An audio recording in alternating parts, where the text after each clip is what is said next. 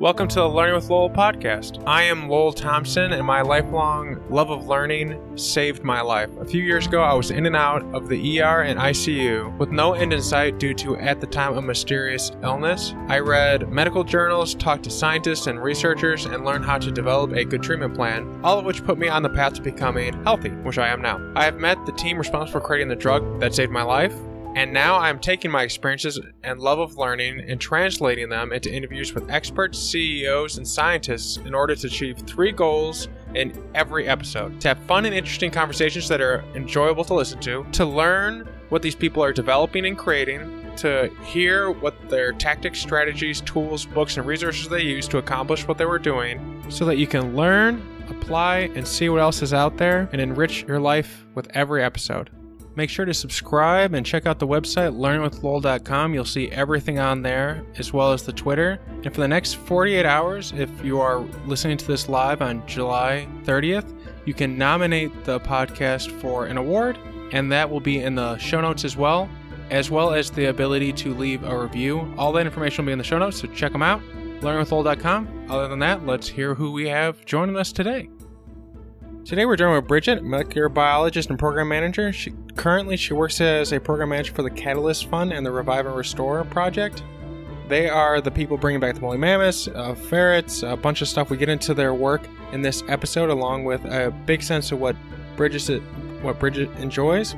She was a senior lead scientist at Booz Allen Hamilton, postdoctoral fellow at UCSD, science editor at Bioscience Writers, and a graduate student at Salk Institute for Biological Studies. Basically, she's a big science nerd. She knows a lot of science stuff. We're going to get into science stuff today and learn about what the Revive and Restore project and team are up to. She also worked at DARPA for a little bit, so you're going to get a little bit of everything with this episode. So kick back, relax, and let's start learning about Bridget and her work. You worked at, with DARPA for a little bit. Um, you have a background in molecular biology and genetics. How did you, and now you work at Revive and Restore and the Catalyst Fund how did you know that this is the type of thing that you wanted to be working on like was there like some like moment as a kid that you were like seeing how things breed to make different traits i grew up on a farm so like i saw how mm-hmm. chick like if you bred a bunch of chickens together you can make like giant chickens so that's why i like yeah. genetics but i don't know uh, how did you find your way into this type of uh, uh, field? Well, I mean, as a, as a kid, I liked a lot of things. It was not at all obvious to me that um, that this is what I was going to do. Um, most, I mean, this didn't exist when I was a kid. But um, yeah, I was just like science when I was a kid, and that was always my favorite subject in school. Um, but you know, I didn't even have a major in college until my senior year. I had no idea what I wanted to do. A lot of people thought I should go to medical school because I was good at science, but I knew I'd, that was one thing I knew I didn't want to be an MD. Um, so then one day I just decided, you know what, I like I like genetics. Um, I like all my lab classes. I'm going to look into maybe going into research uh, against a lot of advice. You know, can't make any money in research. You know, you're going to spend your whole life working in a lab on some, you know, narrow project for 30 years that won't work. And, you know, um, I was like, you know what? I think I can make a living at this if I'm good at it. And, and if not, who cares? At least I'll, I'll have a good time. So I joined a lab and um, decided ultimately to go to grad school. Did that. Uh, was on the academic track, going to be a professor. Um, went all through a postdoc after graduating uh, with my degree that takes a really long time to become a professor. Mm-hmm. Uh, but I got to the last year of my postdoc and I was getting, you know, job interviews for, for faculty positions and I just decided I didn't actually want to be a professor. I thought I did, but I changed my mind. Uh, I didn't actually really didn't want to teach. Um, but I really liked being a scientist. Mm-hmm. Uh, and so um, the, the contact, contractor job um, that brought me to DARPA um, was kind of like a point where I had been studying for and training for this academic job that I thought I wanted for like, I don't know, at this point I was like in my mid 30s. And now what? You know, like, so the DARPA thing, um, it came, it came out of just me wanting to find something else and it just really kind of felt right. Mm-hmm. It sounded like exactly like what I liked about science. It had none of the parts I didn't like. Um, it was really fast paced um, and allowed me to think about projects that um, probably would never be funded in a traditional academic setting. Um, so that was a good time, and um, I learned a lot about how to manage big R and D efforts and deal with large budgets and manage lots of labs at the same time.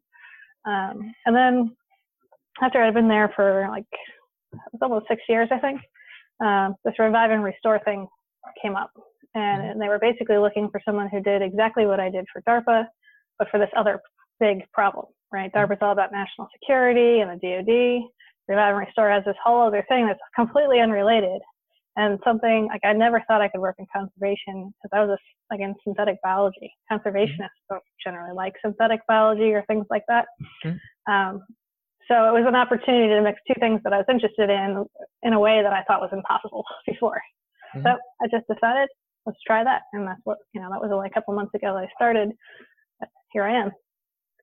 The do you wish you would have made the transition sooner? Like, are you really enjoying it, or I no, know, you're a couple months in?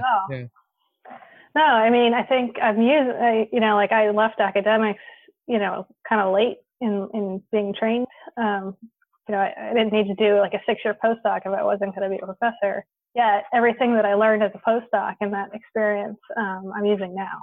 Mm-hmm. So it, none of it's wasted. Um, you know, I probably could have made more money faster if I had left academics, but you know, it wasn't like I was starving. Mm-hmm. Um, and I think I don't think any of any of that was was a waste of time. Mm-hmm. Are Are you a fan of Leonardo da Vinci by chance? Well, who isn't? I mean, I don't know. Uh, yeah. Michelangelo fans. I think they hated each other. Michelangelo and Leonardo da Vinci. But I don't does, think does that does that division still exist amongst their fans? I don't. like, I don't know. I don't know that much about art. I, I read a book. Um, yeah. I'm going to reference something in a book, but the the I'm reading Walter Isaacson's book on Leonardo da Vinci, and I mm-hmm. I'm not I'm not very good at appreciating art. Like I go to an art museum and it just kind of all looks the same to me. I don't really get it. Mm-hmm. Um, but it's making me appreciate it. But the so I don't know if it still exists. I don't know, but maybe. But anyway, I'm a fan. I yeah, think you're they a fan. did some pretty good stuff. Yeah, they they were pretty awesome. But the um, so the, the the thing is that in the in this book, it uh it talks about how Leonardo da Vinci was uh, like born out of wedlock, so made him a bastard. And mm-hmm. at that time, that's not a good thing. Like you know, you don't want to do that. And um, and, and he had a different career track because he was born that way because he couldn't get the normal education as everyone else. And in a certain part of his life, he realized that it was actually a good thing. And he and he would say, you know, thank God I was born this way because I, I, I learned to think differently. And you know, mm-hmm. things that most people would consider a failure, you know, he saw the opportunity of. Is there I'm not saying like anything that you've done, like you know, not becoming a professor or anything like that is a failure. But uh, is there a way that you found to take stuff that like doesn't work out how you think it would work and make them a positive, or is it just really just a mind, like a way of thinking about it? Uh, I don't know. I, am pretty. Um, I really, I really rely on my intuition to figure out what I should do, or, or you know, like the path that I should take usually seems obvious to me, um, even though I can't predict, you know, ten years out obviously I can't predict 10 years out where, where I'm going to be. Because um, if that were the case, I would probably be a professor. Um, when, when an opportunity that is right for me appears, I have no problem saying, oh, I know I thought I was going to do this before, but now I have new information and this looks better. Like mm. I, I have no regrets in, in, in transitioning um, mm. from one life plan to the other. Um, mm. And I don't know why that I feel that way. It's just how I am. Like I, I'm not I do it easily and I don't look back and it, it's fine. Um, mm. so you don't fall prey to the sunk cost fallacy. No. Yeah. No, not at all. I, my life moves in one direction, and mm. it's just you know, I want to do things that are important to me. Uh, I want to have a, a, a positive impact on the world in some way. I mean, it doesn't have to be like I I don't need to be famous or anything like that. I just want to do things that matter to me and feel good about what I did spend my time doing and to enjoy it. And I want it to be challenging, but I don't want it to be impossible. And um, and those are really the only criteria. um, I would say, you know, I'm not likely to work outside of science only because I have no credentials in that area. But if there was a non-scientific thing that met those criteria, then that would be uh, open to. Is there is there something that you've been wanting to do that you haven't like is there like i don't know if you make um like checklists of like looking into the hmm. future though it seems more you just like like you said you use your instincts to know but is there anything that you've been that you've wanted to try out to see if you'd like it that you haven't in the science arenas uh, Oh, specifically in science? Um, or in general. I mean, if you if you had a better idea. And there are tons of things that I'm sure I could do and enjoy. Like it was never a matter of like this is the only thing I like. Um, it was one of many things that I, I, think I could have done, and I just didn't want to be an MD. That was bad. mm-hmm. um, but uh, I think it would be interesting to work at an intersection of um, design and biotech. I really haven't had that experience, and I know it's a huge part of getting things, you know, adopted by regular people. And you know, if you want to put something into the real world, it has to work for for something, right? And there's there's this whole design element that scientists don't usually consider when they develop technology. That's somebody else, right? Um, so I would like to have that experience at some point. Um, I've also interestingly never worked in science for somebody who was trying to make a profit. Mm. I only spend money. I never never tried to make it. mm-hmm. And I think it would be that would be an interesting experience too. Mm-hmm. You could make a T-shirt that says "Never turn a profit," and then um, go around raising funds. I don't know how effective that would be. Um, yeah. It, would be amusing. I mean, I think it's a whole different mindset. You know, like uh, when you know when you're trying to decide whether or not like how to how to solve problems. Um, the fact that we're not trying to make any money um, is different than if if we were like a company that was trying to make a product. Mm-hmm. Well, uh, especially with these. Yeah, especially with these issues. Like, how do you like how do you even quantify to like make a return? Like, it's really hard. Oh yeah, I mean it's hard to make cons- like wildlife conservation, uh, you know, a commercially viable product. And there are there are examples I think that um, of commercially uh, valuable um, conservation projects. Projects, like coral comes to mind. You know, your store cor- coral. You know, it's good for tourism and, and a lot of other things. Mm-hmm. But it's hard to connect the economics to other things that are maybe indirectly related to um, the health of the environment, which obviously leads to the health of or whatever. Um, but it's hard to draw that line. You could, um, has there been any work done on trying to like sell like a government program that the Revive and Re- Revive R and R? I don't know how to say it in, in a quick session, but how R and R would like because if you if you could bring back the um, species, I think there was um the wolves were brought back to Yosemite Park, and it, it Yellowstone. Helped, Yellowstone, thank you. Yeah. And uh, it had like this huge ecological benefit where like more trees could be grown, like the water was better because like the elk were just eating too much, and then like everything else kind of mm-hmm. like falls out of balance. But there's like an economic value there. Um, I think there was a, yeah. study that came out that's like for every one dollar we put into parks, we get like mm-hmm. something like seven to ten dollars back. I don't remember. Don't, don't cite me on that. But is there yeah. any value in in that, or is that something that people try? or is this like strictly like nonprofit working to solve these problems for like the whole of humanity well i think you know those are really great examples um, and i think you know that's the kind of thing we can point to when we're talking to people and, and they're asking you know why should i why should i invest in this or you know um, i think it's it's hard to guarantee it there's no like when they put uh, the wolves back in Yellowstone, they knew it would be good to control the elk population, but everybody was surprised, I think, at, at what an enormous effect mm-hmm. it had on the whole ecosystem, like from the birds to the trees to the grass to the way the river flows. I mean, everything was affected. I think a lot of that was a surprise. Mm-hmm. And that's great, you know, that happened. Um, but if you were going to say, if you give me $5 million today, I can guarantee you a return of investment of this much in this much time, it's never going to be like that, right? It's just, there's too many things that we don't know. And um, it, it's probably safest just to say, look, we know biodiversity is a good thing and that this is, is going to improve the biodiversity and good things will come. And, you know, but um, that's not how investors work. You know? I know. I mean, uh, it's not how they work for a, a for-profit situation. It's how they work in a, in a you know charity situation. So. Mm-hmm. so, is there? It's almost humbling. Um, I think sometimes people think that like the world's simple because I don't know, like they listen to the news and it's always just like negative things or whatever, and it kind of gives you mm-hmm. this false sense like you know what the world, especially with the internet. Like I think people have the sense that like they know more than they know. Um, and yeah. then you see like the wolf situation where like all these other variables that no one had any idea. It's like it's extremely humbling. I think like how I think they you know it's like the food web, and it's you know a lot of things are going extinct, and we have like no idea the extent that that's going to affect us, or at least maybe I haven't read the research on how uh, to the extent it's going to affect us. But I, I, I think it's always really neat to like mm-hmm. when you have examples of uh, of uh, like animals being reintroduced and like the just the far-reaching implications of it. But is there is there an animal is there an animal or project that you most want to see come into come into being? Like if you could just like you, have a blank check, it'll you know like the money's taken care of. You can do whatever you want. Uh, what would you want to do? Uh, you mean of the ones that we're looking at at Revive and Restore, or just anything? Anything. We're after this. I'll, I'll go to the Revive and Restore stuff. Oh, okay. Um, I I mean I think it would just be awesome if you know we didn't have to go on a safari in Africa to see elephants and giraffes and things.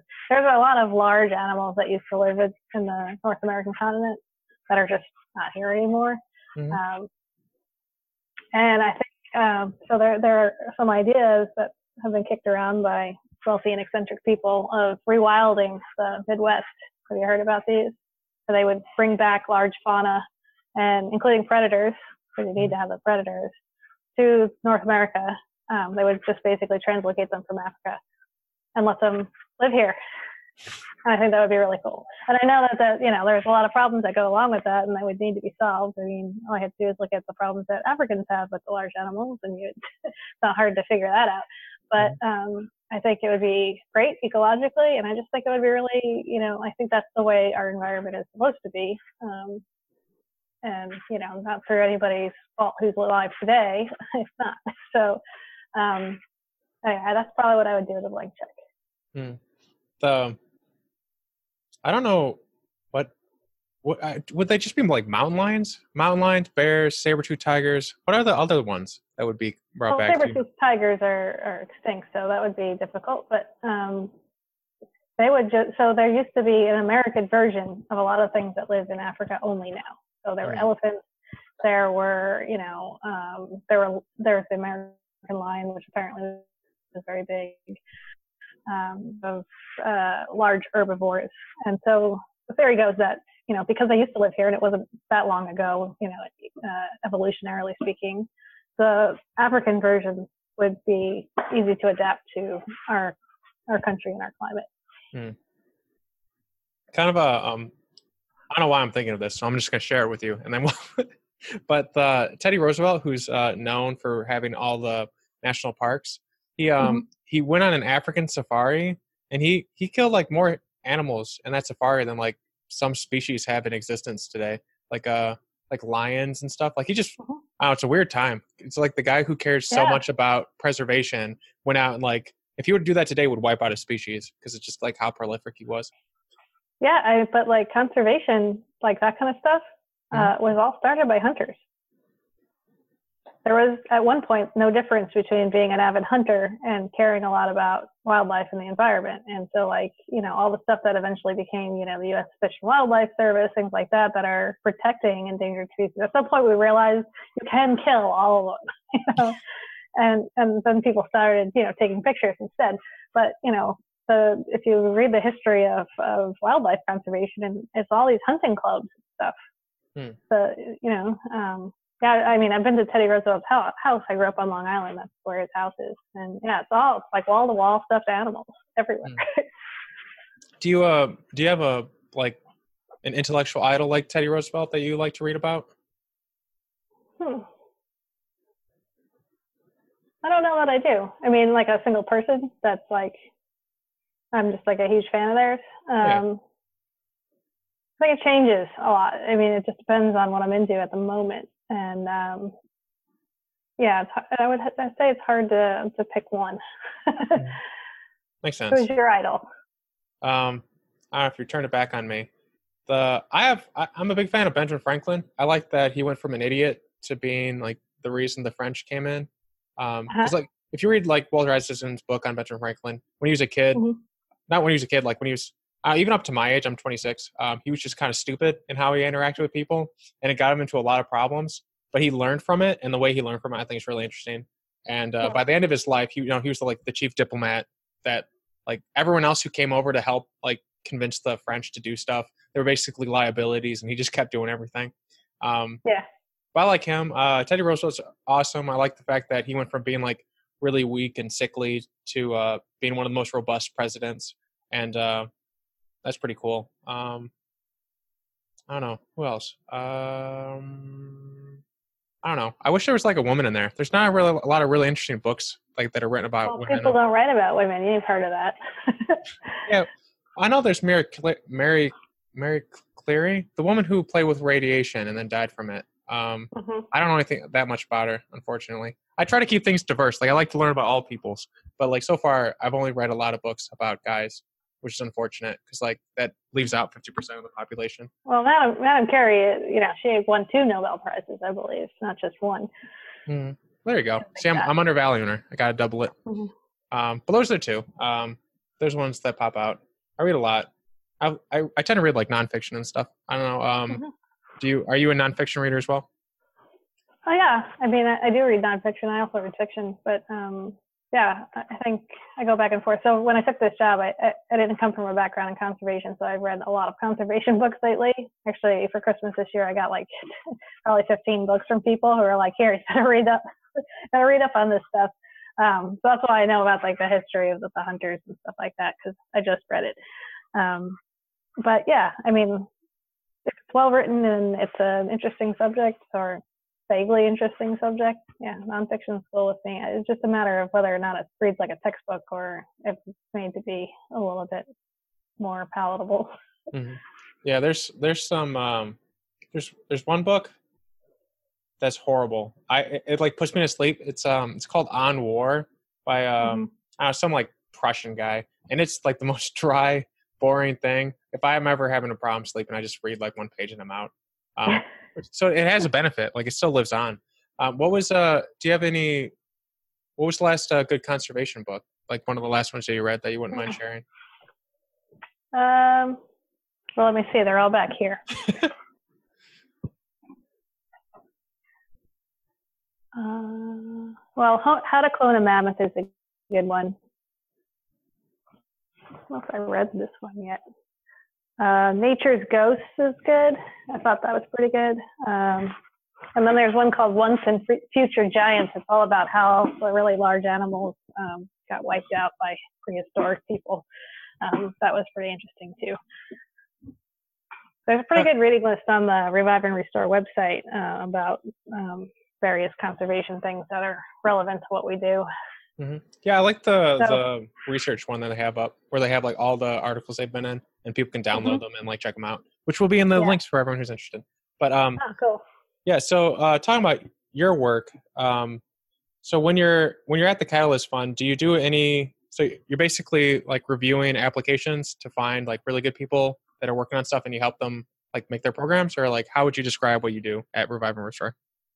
So we don't um, we don't have like an open call for proposals because it's a pretty small prod like fund, um, relatively speaking. So it's not like you can just cold call us and send, I mean you can't, but that's not the way it works. Mhm. Um, so mostly um, my approach has been to look at the projects that um, the other guys at Revive and Restore are developing and see what what are the technological gaps that need to be solved in order to make those those projects work. Um, and then I go and, and um, directly solicit proposals from people who I think can solve the problem. Mhm. Or you know, sometimes I'll talk to a bunch of people and get some ideas. And um, so I, I work with the people who propose, you know, direct pretty directly in developing the the project. Um, so by the time that could, they get to send me a proposal, they know what I'm looking for. It's Mhm. uh, uh, it's just how it usually works. Sometimes, you know, people come to us and they say, you know, I have this great idea, and if it is like something that fits really well with what we were looking for, then you know, we'll just take that project as is. But a lot of times, it's it's a collaboration.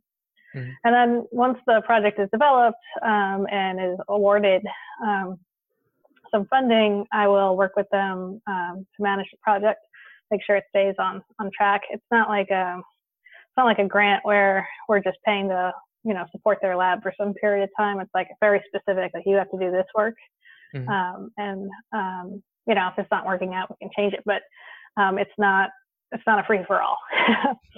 so um, so you know I haven't we haven't done that very much yet because I just got started. Mhm. Um, but um, the stuff that we're putting on contract now, since I started, um, I will be um, talking to the PIs of those projects, you know, regularly, Mhm. probably more often than they'd like.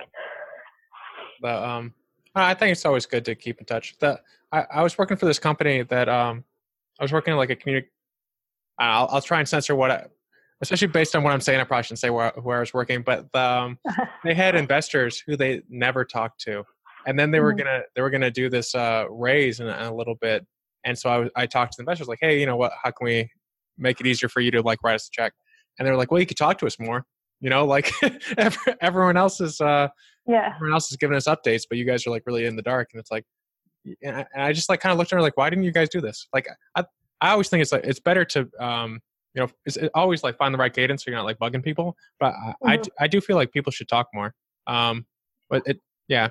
So I- your Well, comment like well, for us, I mean, uh, not only do I want to make sure that they're doing what they said they would do with the money we're giving them, but I'm always looking for the next step, right? So I want to set up the next thing so that when that project ends and it's successful, it, we know what to do with it, right? So if it's another another phase of R&D or if it's like transition to, you know, the field and we need to make sure that somebody's ready to catch what they're developing. Um, and I can't do that if I don't know how it's going.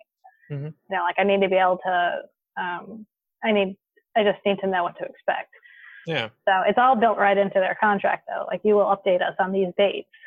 And I don't care if you call me and say, you know, everything's going to hell. That's fine. I just need to know so I can Mhm. stop telling people that it's not. yeah it makes sense though.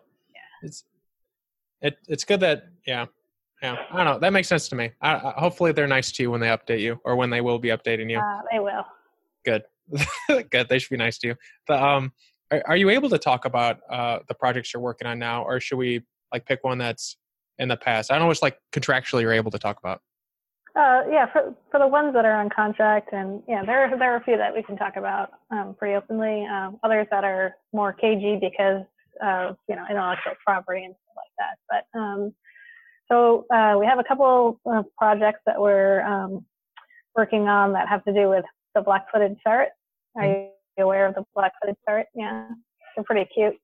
Uh, we went out to one of the. Uh, we had a big meeting about ferrets uh, in Colorado a couple weeks ago, and I met some um, you know, not directly because they're very mean, but I got to see where they're breeding them in Colorado. Um, so you may have read that they're a really genetically depressed um, animal. Uh, the the gene pool is just very small, Mhm. and it's because they were they went down to such a few number. Um, I think back in the 80s, there were, they had like 15 of them that they rounded up and put into a captive breeding program, and, and they've been breeding them and releasing them to the wild. That's been going pretty well, but they don't have a lot of. I mean, they're all kind of closely related at this point.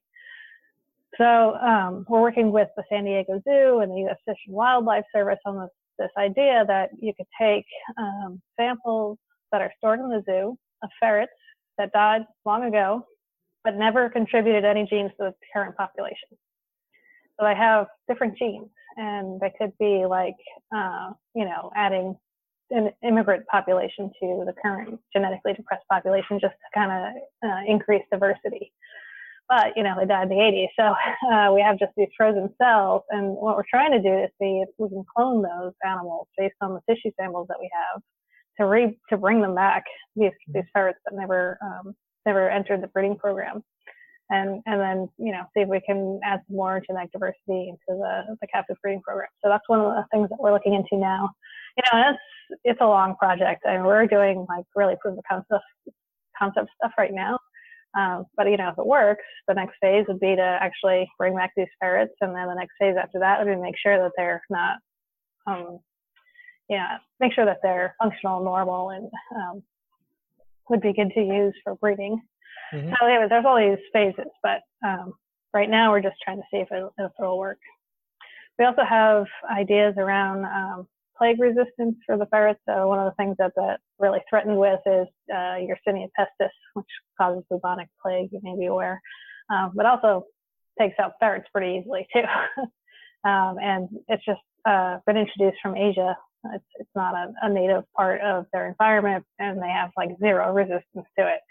So um, we're trying to develop genetic vaccines um, that will help stabilize the population and, and make them a little bit more re- immune to the plague. Mhm. Um, so things like that. Um, so the parrots are are um, they're a pretty iconic endangered species for for this area of the world, um, and it's just exciting to see you know, how many people are involved in trying to restore them.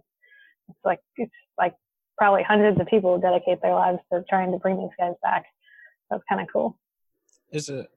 How long would it take if like if you were to like take an estimate from today and everything like works out, of course? Um, how long would it take for like the pot to get it to the point where like we we could start reintroducing and increasing the populations with diversity? Uh, well, I mean, the gestation period for a ferret is only like 41 days, so it doesn't take a long time to make one. Um, I think they'd want to do a couple of generations of testing on them before they use them. Um, so I would say not less than five years, probably, you know, somewhere between five and 10. Hmm. If it was like five years ago, would it take 10 years? Like, is technology getting to the point where it's like reducing the time, or are we still establishing the keystone technologies to make bring like what what that project is doing mm-hmm. easier to happen? Um, I think the technology is definitely helping to accelerate things. I think cloning in general um, has, you know, become more and more routine. Um, people use it for um, agricultural animals all the time now and pets. Um, uh, the, the people we're working with um, to do this project, you know, that's their bread and butter is they, they bring back pets. Um, so yeah, I think you know technology is always always improving. Um, the gen- the genomics is really much more uh, affordable now than it would have been you know 10 years ago. So you know, we can sequence all these animals and see which ones we want to, you know, which which ones have the most genetic diversity, which ones are going to give us the most bang for our buck. Um, if we're talking just about increasing the size of the gene pool, um, so that's definitely um, something that happens, you know, faster and cheaper today than it would have even a short time ago. Is there is there an amount that a population can fall to if if with like the advances in technology that we have today and like bring it back? Like there's only like five humans. Could we bring back the population? I use humans because like i people would probably be more motivated to do that. But like how small can a population get even with using our current technology?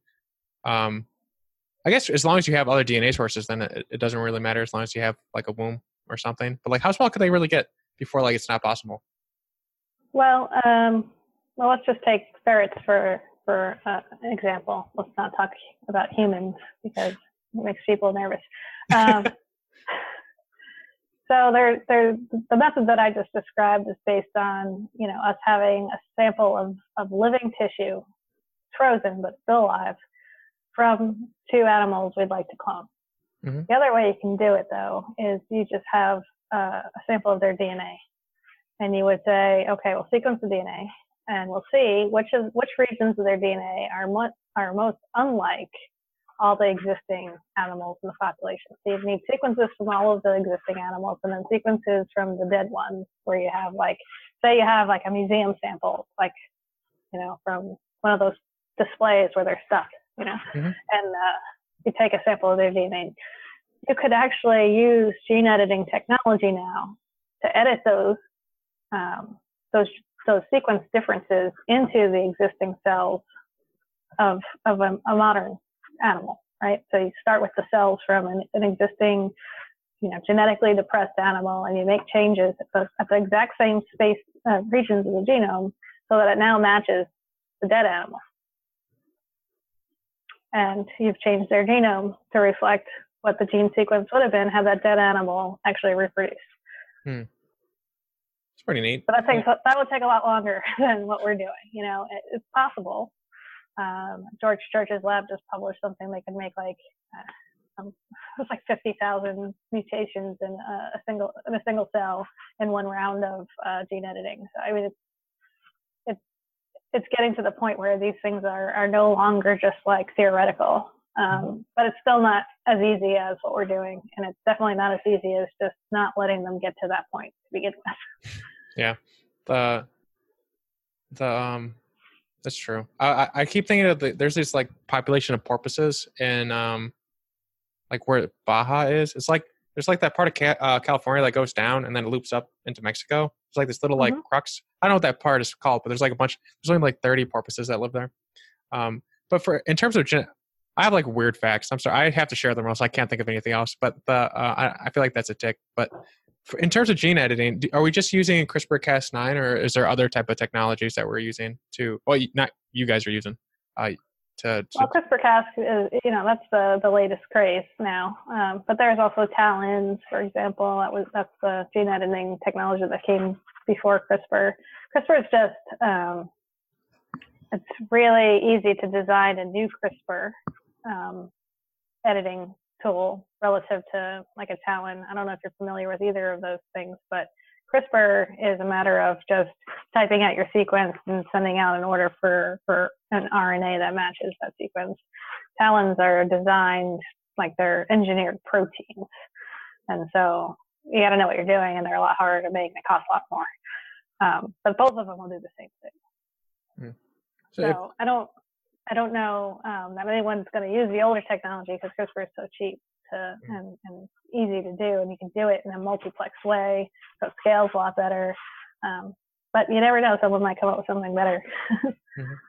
I know um, CRISPR was found kind of on accident. Like the the Dr. Doudna person was. Um, oh, I like her. I like her book. I found I found one. yeah, But uh, her book is awesome. She surfs. She's uh, it's a really nice book. Um, she's not really nice just because she surfs, but I, I like that point.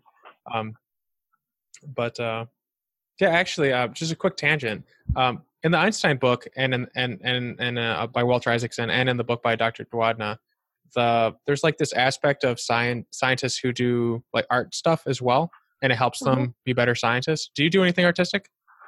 yeah. I, I used to be really into art. Um, I used to do a lot of drawing and painting. Um, lately, though, I'm into like more like building furniture and stuff like that.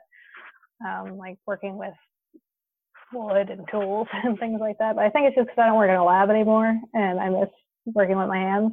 Mm. Um, but yeah, that it, I think there's a lot of there's a lot of overlap between what we do as scientists and what artists do. Like there's a very creative component to being a scientist that um, kind of it, it meshes well Mhm. with uh, with artistic pursuits. Are you doing like Ron Swanson type woodworking? Familiar with Parks and Rec? Uh, um, yeah, no, I'm not that good. Okay, I'm just learning. I don't have that many. Uh, my my tools aren't that good. that's all right. You'll you'll get there. Um, using the scientific method, you can improve upon anything. Um, Yeah. It's kind of the uh, purpose of it. The um, what what today do you think is going to be the longest to do? Like of the the black-footed ferret, the heath Mhm. hen, the horseshoe crab, the woolly mammoth, the passenger pigeon. I think there's a fifth one in there, sixth one in there. Um, Um, yeah, which one are there? Like I think the mammoth will be probably the longest, um, mostly because of the gestation period of an elephant. uh, and um, I think there a lot. A lot of those projects are similar in in that they're going to be a huge number of gene edits to make, and you need an existing surrogate to to grow the the extinct animal or the restored animal, however you want to call it, Mhm. the extinct animal. Um, but you know, elephants, we have a, a, an additional layer of problems in that their closest living relative is an Asian elephant, and Mhm. Asian elephants are endangered, and so no one's going to use Asian elephants to make mammoths. They need to use Asian elephants to make more Asian elephants. That's not really fair to say. We know you guys don't have enough of your own kind, but why don't you do this other thing first? Um, so I think you know we have to overcome the, that barrier. Um, and you know George Church, who runs that project, has ideas about how to do that. Um, but that's just another thing that he has to invent, right? So he's trying to come up with ways to to incubate a developing uh, embryo outside of a of a living womb. So it's Hmm. sort of like an artificial womb kind of thing. And you know, there's no reason to think that it's impossible to do that, but it's probably not going to be overnight. And even once you have done it, then um, you have to do it for an elephant-sized animal, which is going to be challenging. And then once you have one mammoth, you know, let's say it goes beautifully, and you you make one. Now you got to make another one so that you can make more. Mhm. Um, so I think you know, just if I think about it that way, even and and and um, even if we take for granted that everything is going to work 100%, that's still a very long project, just Mhm. because. I feel like their name kind of asks for it though, like the Mammoth Project. Yeah. I don't know. I don't, I don't know if that's a pun. I am not very good at those. but I feel like that's kind of like on the borderline. Yeah, it's the size of the project as well. yeah. Um, is are there good are there good either documentaries or uh, videos or um, I, am thinking of I think his name's John Stewart who does last week today who did an episode on CRISPR. But are, are there mm-hmm. good resources on um, like that that you'd recommend that would be good on capturing what Revive and Restore is doing? On the Mammoth Project specifically, or oh, oh in general, just yeah, in general. Oh, yeah. Well, the Mammoth Project they get a lot of attention from from books and you know the press and you know everyone wants to talk about the extinction. It's exciting. It's kind of cool. Um, so I know like 60 Minutes just did an episode on the Pleistocene Park, um, which is where the mammoths would go and live if yeah, they were yeah. to exist again. The um, right? But that, yeah, the Zamoths, yeah. Um, I think uh, Stewart Brand, our co our our founder, just published an article. I, I can send it to you, um, all about you know this extinction, uh, mass extinction that's supposed to be. You know, everyone's um, been publishing about based on the the IUCN report about a billion species going extinct. Um, he had had a really good um, sort of opinion piece on the subject. Um, you should look at it if you haven't. Um, I'll have to check that out. Yeah, I, I, mean, lots of is written about this stuff. I would say the majority of it is written about the extinction because that's what really captures everybody's imagination. Um, so I would, I would, if I was going to direct you somewhere, I would say that you know pick up one of the many books about the Mammoth Project that's been written, or I think they're making one into a movie now. Um, yeah, Woolly. Called Woolly. Yeah. Yeah. Um, yeah. It's, it seems like a pretty good book. Uh, um, George said it was fairly accurate. I asked him um, when I interviewed him, like to what yeah. extent uh, it was at, because it was seemed pretty dramatic. Um, he was like, yeah, it's just a bit dramatic, uh, dramatic, dramatized. Dramatized, um, yeah. It's yeah. weird to read a, a fiction book where many of the characters are people you know mm-hmm. because it's like uh, I don't know. It's just I think if I were him, I would I would think it's really a strange thing to be a mm-hmm. fictional character. yeah. But, um, well, well, it'll it'll be like this generation's uh, Jurassic Park, but with, like you know a friendly ending. Um, yeah. Jurassic Park did right. not have a, a positive ending. no, no, it's a cautionary tale at least.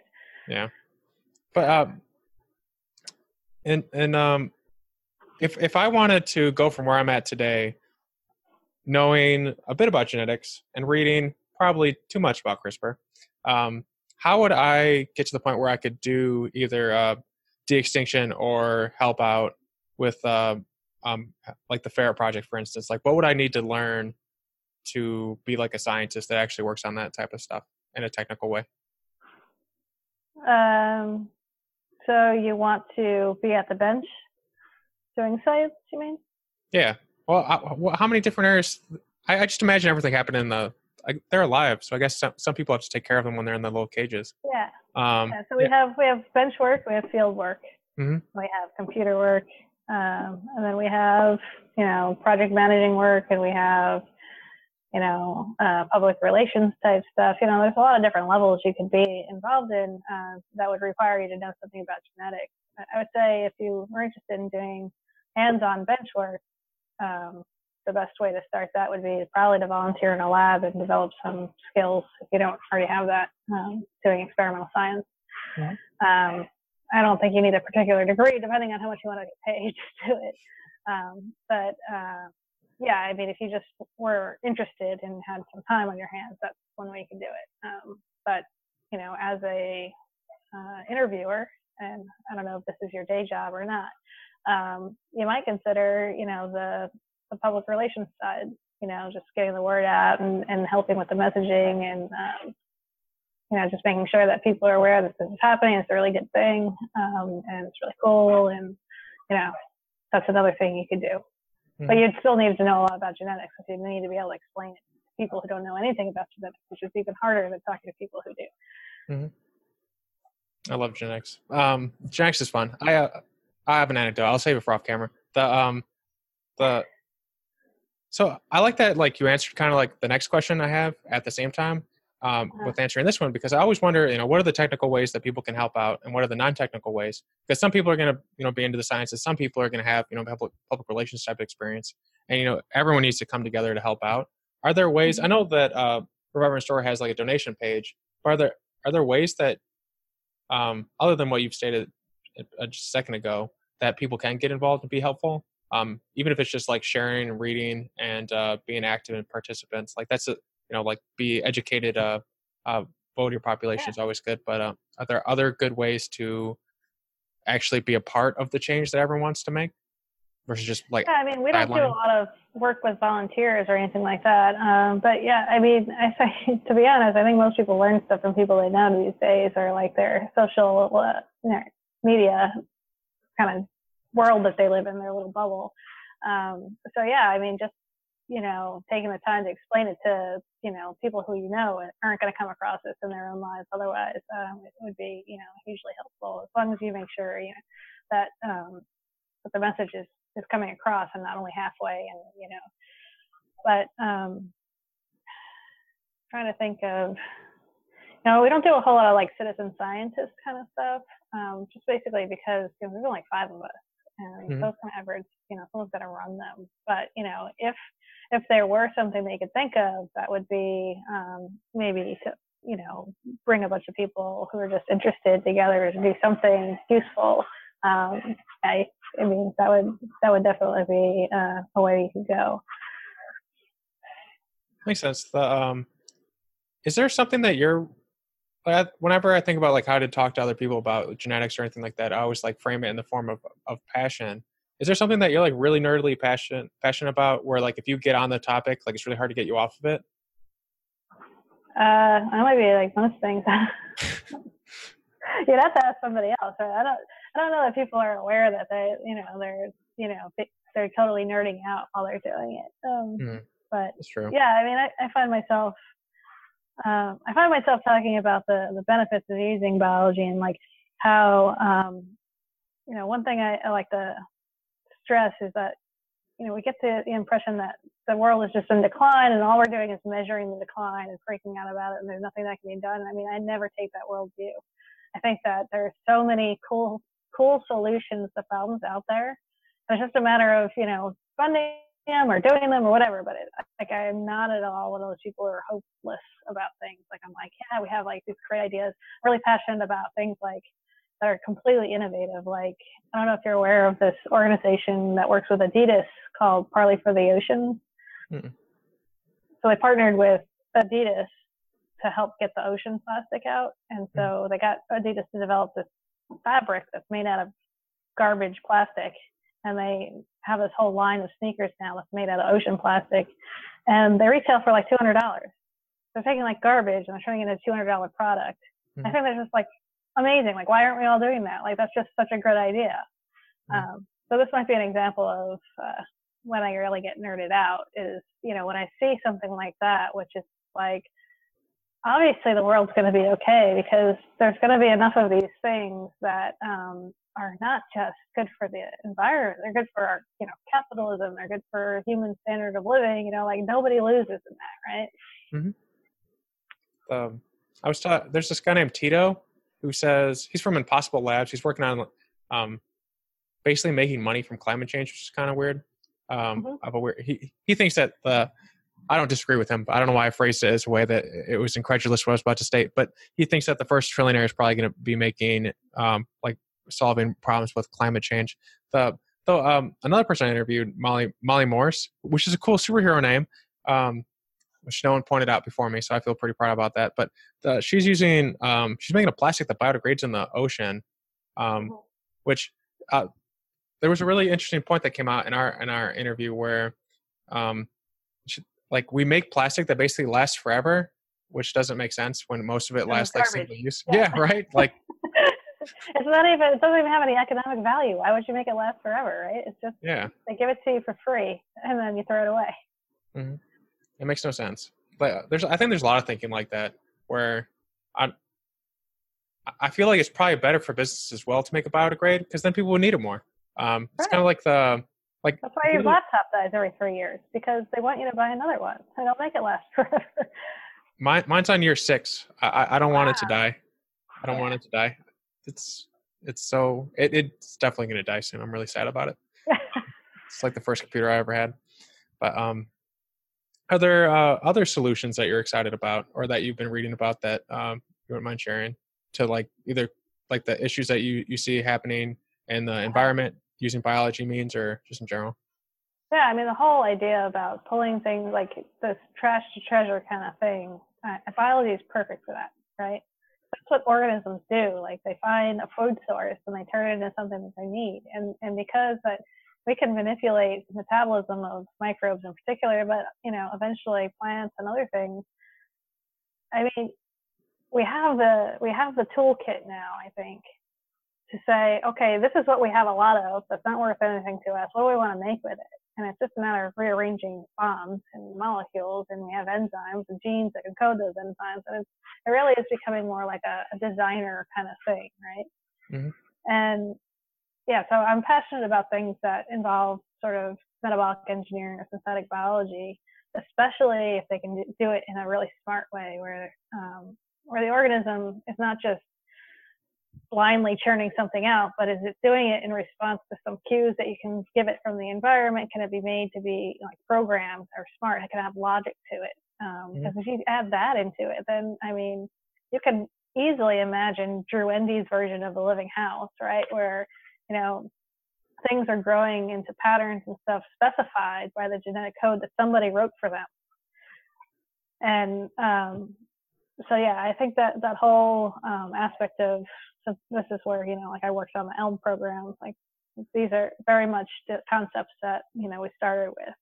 Like how do you um, how do you get structures from a gen- from a genetic code, mm-hmm. basically. Mm-hmm. Um, so I get like really interested in all that kind of stuff and uh, anything that has to do with like you know pulling methane out of the air to create you know something of use you know that kind of stuff I think is going to be the first substantiation of that but um, yeah I think I think we're going to be surprised at all the cool creative ideas that people come up with for manipulating metabolism that way. Mm-hmm. The yeah the the the lady I mentioned she uh she does it through methane like bacteria through methane yeah. so yeah that's pretty mm-hmm. cool. Um, you probably already knew who she was, but the um. You can yeah, you can make like uh, electricity from that. You can make you know materials. You can have those materials patterns in, in certain ways. You know, it's just it's crazy what you can do if you just kind of like think through what already exists and then tweak it. Mm-hmm. Makes sense. The, um, all right, so I have a, a, couple of like standard questions I ask at the end of an interview. Um, mm-hmm. They're like my con- my control variables, I suppose. But the um, mm-hmm. So is there I'll start with the fun one. The um what is a what is a question or problem I combined two of them, sorry. What is a question that you have that you do not have the solution to or the answer to that you would like to have the answer to?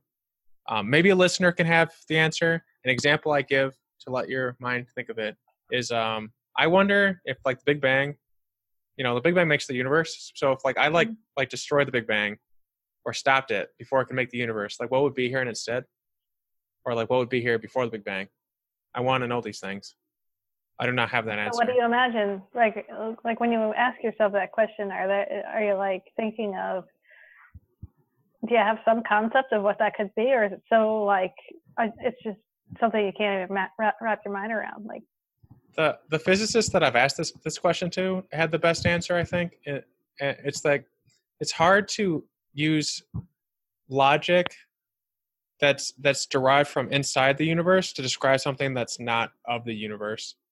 So it's like trying to build blocks not of plastic in a world that only has plastic. So he considers logic to be a property of this universe. Well, at least my conception of logic, or our, mm-hmm. our conception of logic, yeah, like how we but think that math, That math isn't true outside of our universe. I don't think so. At least that's what we're saying. He was in a. I need to like find the guy or lady who like knows the most on this and just talk to him about this. But it's something I wonder. I just imagine nothing, mm. which I imagine nothing happens. It really disturbed me. I thought about this when I was seven, and I've never gotten the answer. But like I was playing a video game, and I thought I thought life was kind of like you'd respawn if you died, and you don't. And, and then like because there's like this is the only universe you get. It gave me a big existential crisis, and so I've always wondered what would be here instead because this is like the only universe you get. I know there's like multiple universes that can potentially exist, mm-hmm. but um, this is really the only one. It's kind of weird. There's no like other universe that could exist. I, I try to explain this and it doesn't make sense, but like I try to explain this to my girlfriend all the time, and it just freaks her out. But like the idea is that she doesn't like talking about mor- uh, mortality, but um, like you can't get another universe. This is the only universe we have. But like, what would be here if the universe wasn't allowed to exist? It's like ima- imagining what would be in the place of a tree if you didn't allow the tree to exist in an area that nothing would exist. I don't know. This bugs me. I'm going to think about this later. Um, but yeah. All right, I'll give you one. I'll give you one of mine. So you know, there. I think I, and I'm sure a lot of other people are under the impression that there are many examples of animals that are at least as intelligent as we are. Mhm. Uh, dolphins, elephants, whales, um, oc- octopus. And it's obvious that an octopus is very different than we are. Their entire brain structure is completely foreign. They're like aliens, right? Mhm. But they have an obviously very rich mind. They have a sense of humor, it seems. They, you know, they do incredible things and they communicate with each other in such a bizarre way relative to us with the changing of colors and, and everything. But I wonder if there were a way where you could map your consciousness or their consciousness in a way that you could get an inkling of what it's like to be them and they you, what that would do to our understanding. Like, would it just explode our understanding of, you know, the physical world? Like, how would we be different for that? That's interesting. That is interesting. It's similar to uh, a question I ask. I don't know. It's, I don't think it's a question, but it's a similar idea that I ask. If like you know, if like Leonardo da Vinci is like a superhuman and, and genius, and like, like every now and again there's like someone who's like outside that like outlier of, of of that. Like, what would it what would it be like to be like the first cephalopod that like has sentience? And he looks like he or she looks around and is like, I'm the only one. but uh, it would be interesting. I To, think to themselves, I better make like a million children this year, and then they do. yeah, you just yeah they they'd have they wouldn't have a lot of time. They don't live very Yeah. long. Um, not at all. I was working on an experiment to try and engineer uh, cuttlefish longevity, but then I told too many people, and then people said I couldn't do it. They thought I would. And that was it. That was over. Well, I got the feeling that they would report me for making cephalopods live longer. I don't know why. I'm not being mean to them. I would just, you know, play with their eggs. Um, Yeah. Suddenly there's a cephalopod uh, explosion. well, if they, if they, I feel like if they live longer, they'd probably figure out like what's up because like they can build structures, like they can change the like the texture of their skin and stuff. Like they're like Uh-huh. they really are the most alien thing. And so it's a good Yeah. question that you ask. But um, so the, the the second question I ask people is, um, what is a problem you have currently that you'd love help uh, solving? It's like oh, I don't have problems. that's good. I have a pretty uh, sweet life. Um, what is the problem I have? Uh, it's going to sound silly because this this is happening immediately, but one of the outlets outside my backyard is not working, and nobody can figure out why. Um, that's a problem I'd like to solve. But um, I, you wanted something more interesting than that, I think. Um, I'm sure there's an electrician nearby that could help you out. no, he's here now, actually. Okay. Well, hopefully it'll be solved Um, today. Yeah so there's that kind of stuff but then i think uh, the thing that we really need to get on is this we need to upgrade um, our policies around engineered organisms like stat because our ability to engineer things is is now. Like we it used to be like oh one day we're going to be able to do that. We should really think about how we're going to be able to regulate it and ethics blah blah blah. That time is here. Like that's happened. Mhm. and right now I, I can see the you know everything is just going to become slower and slower and slower because we're going to get to this point of wanting to do field trials of things and you know having real solutions to real problems and not and nobody knows how to deal with that. There's like this this network of you know regulation and law and none of it makes any sense with respect to the current technology so it needs to be updated Mhm. uh, so we, I, I think that's a problem that's high on my list of things that just need to be taken care of, and it, it's ridiculous to me that we can't do that. You know, Mhm. because It- we invent these things. You know, these are human-made things. It's not like we're asking someone to, you know, develop some new kind of physics. most one day I realized that most problems that exist are human made. Like like if I if I don't get into college, um, this is actually a really example. Um, like most people think that the like it like it's hard to get into a college and it's really not like you if you get turned down just like go talk to someone they'll let you in like there's like Mhm. ways around things but um most i probably shouldn't have advertised that but the i don't know there was like this recent uh interview thing like the panel on like facebook and like the leaks Mhm. and like how all the senators tried understanding what like facebook was and i Yeah. feel like they did not do a good job uh, No. understanding what facebook was and so I feel like biology is like more complicated than Facebook. I feel like that's, you know, it's Facebook is complicated in other ways. Um, yeah. You there'd be have to be like a really big education. I was I feel like senators are almost like afraid to be educated. Like they don't want to admit like they learn. Like I don't know why there's like this somewhat um like anti-intellectualism that goes on in that level, like that level of people. Well, I think you know they're, they're we choose these people to represent us. So if The cephalopod overlords do. Yeah. I'm sorry for interrupting. That's true. We do choose it, um, unless unless the cephalopod overlords uh, do it. So the the last the last question I had. Uh, this is not the last question. I, I lied. Um, I'm an unreliable narrator. But so this goes back to like book or resource recommendations that you like. I know you have a bunch of Mhm. books in the background. My girlfriend's about to walk in, so I'm going to give it five seconds. Hi, Amy.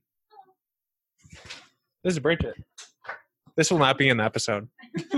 I need to finish this, and then, uh, I'll- make you dinner. The, um, that's Amy. She's nice. She only beats me on Tuesdays.